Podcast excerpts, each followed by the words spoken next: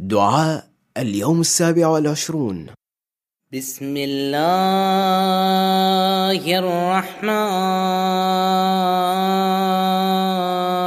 الرحيم.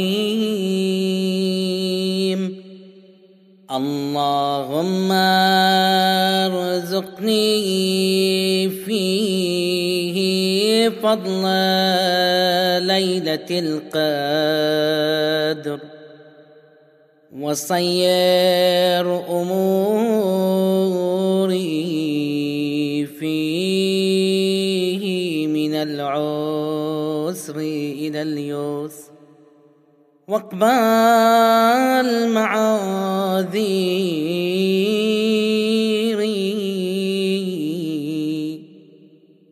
وحط عني الذنب والوز.